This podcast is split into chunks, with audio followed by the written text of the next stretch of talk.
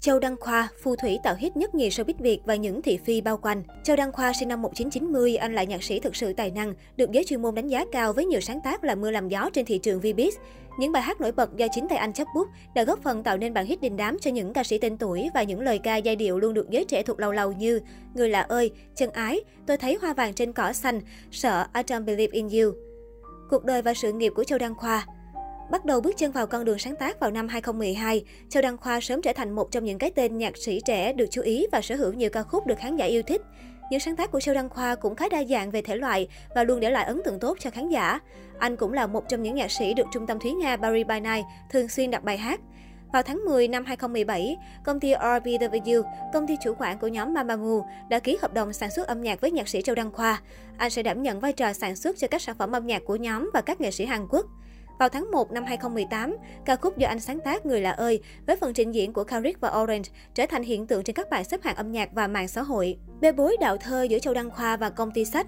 Cách đây không lâu, người trẻ Việt, đơn vị nắm giữ bản quyền của những nỗi buồn không tên đưa ra thông báo với tiêu đề có nên khởi kiện nhạc sĩ Châu Đăng Khoa. Bên cạnh đó, nhà phát hành cũng gửi thư yêu cầu tới Châu Đăng Khoa với nội dung trong vòng 3 ngày kể từ ngày chúng tôi gửi thông báo này, đề nghị Châu Đăng Khoa gửi xin lỗi công khai tới tác giả và hiệu sách. Đơn vị này khẳng định không yêu cầu bồi thường bằng tiền hoặc vật chất, mà chỉ mong muốn nhạc sĩ bày tỏ thiện chí để khắc phục hành vi vi phạm. Nếu sau 5 ngày kể từ thời điểm nhận được thông báo này, ông Khoa không có bất cứ thông báo thỏa đáng nào, chúng tôi sẽ tiến hành các thủ tục tiếp theo để khởi kiện vụ việc tại Tòa án Nhân dân có thẩm quyền. Đơn vị cho biết, Đến hiện tại, ngày 10 tháng 1 năm 2019, rất nhiều ngày sau khi sự việc phát sinh, chúng tôi không nhận được bất cứ động thái liên hệ xin lỗi và giải thích nào từ phía nhạc sĩ Châu Đăng Khoa. Chúng tôi đã có thông báo bằng văn bản cũng như email gửi đến nhạc sĩ trên tinh thần hợp tác, với mong muốn duy nhất là Khoa có hành động xin lỗi cũng như đính chính sự việc rõ ràng để mọi chuyện có thể sớm kết thúc tốt đẹp. Nhà phát hành cho biết,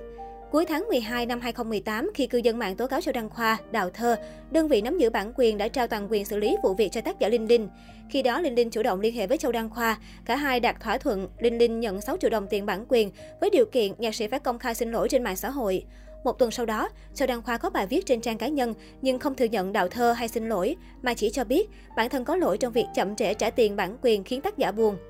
Scandal Châu Đăng Khoa, Orange, Lily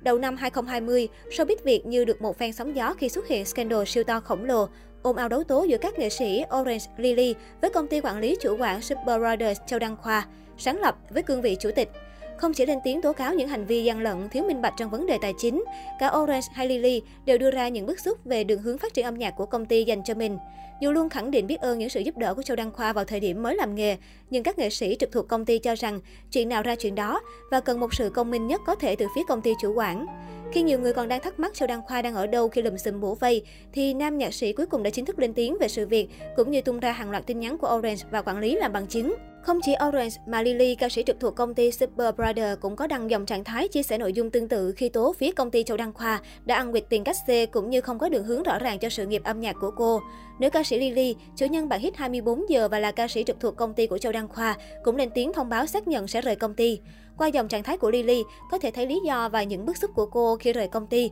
cũng tương tự như Orange khi công ty không có những minh bạch về tài chính. Sau bản hit 24 giờ ra mắt vào cuối năm 2018, tính đến nay gần như Lily chưa có thêm một sản phẩm cá nhân nào gây ấn tượng với khán giả. Cô cũng không quên đăng tải những hình ảnh tin nhắn được xem là bằng chứng để tố cáo công ty có những hành vi thiếu minh bạch tài chính. Sau gần 2 năm, tưởng chừng như sự việc này đã lắng xuống, nhưng mới đây, Lily bất ngờ có động thái trên trang cá nhân. Theo đó, Lily cho biết ở thời điểm hiện tại, phía cô và công ty của Châu Đăng Khoa đã thống nhất được phương án hòa giải mâu thuẫn. Cô cũng gửi lời xin lỗi đến công ty và Châu Đăng Khoa, người quản lý cũ vì đã đơn phương đưa ra những thông tin không được kiểm chứng, gây ảnh hưởng đến công ty cũng như cá nhân liên quan. Sau cùng, cô không quên gửi lời cảm ơn công ty đã đồng hành cũng như gửi lời xin lỗi đến khán giả vì những ồn ào này. Ngay sau bài đăng của Lily, cho Đăng Khoa cũng có động thái phản hồi. Anh cho biết, sau lời xin lỗi của Lily, phía công ty đã chấp nhận lời xin lỗi và mức đền bù sai phạm. Anh khẳng định vụ việc đã kết thúc và sẽ tiếp tục tập trung hoạt động âm nhạc trong thời gian tới.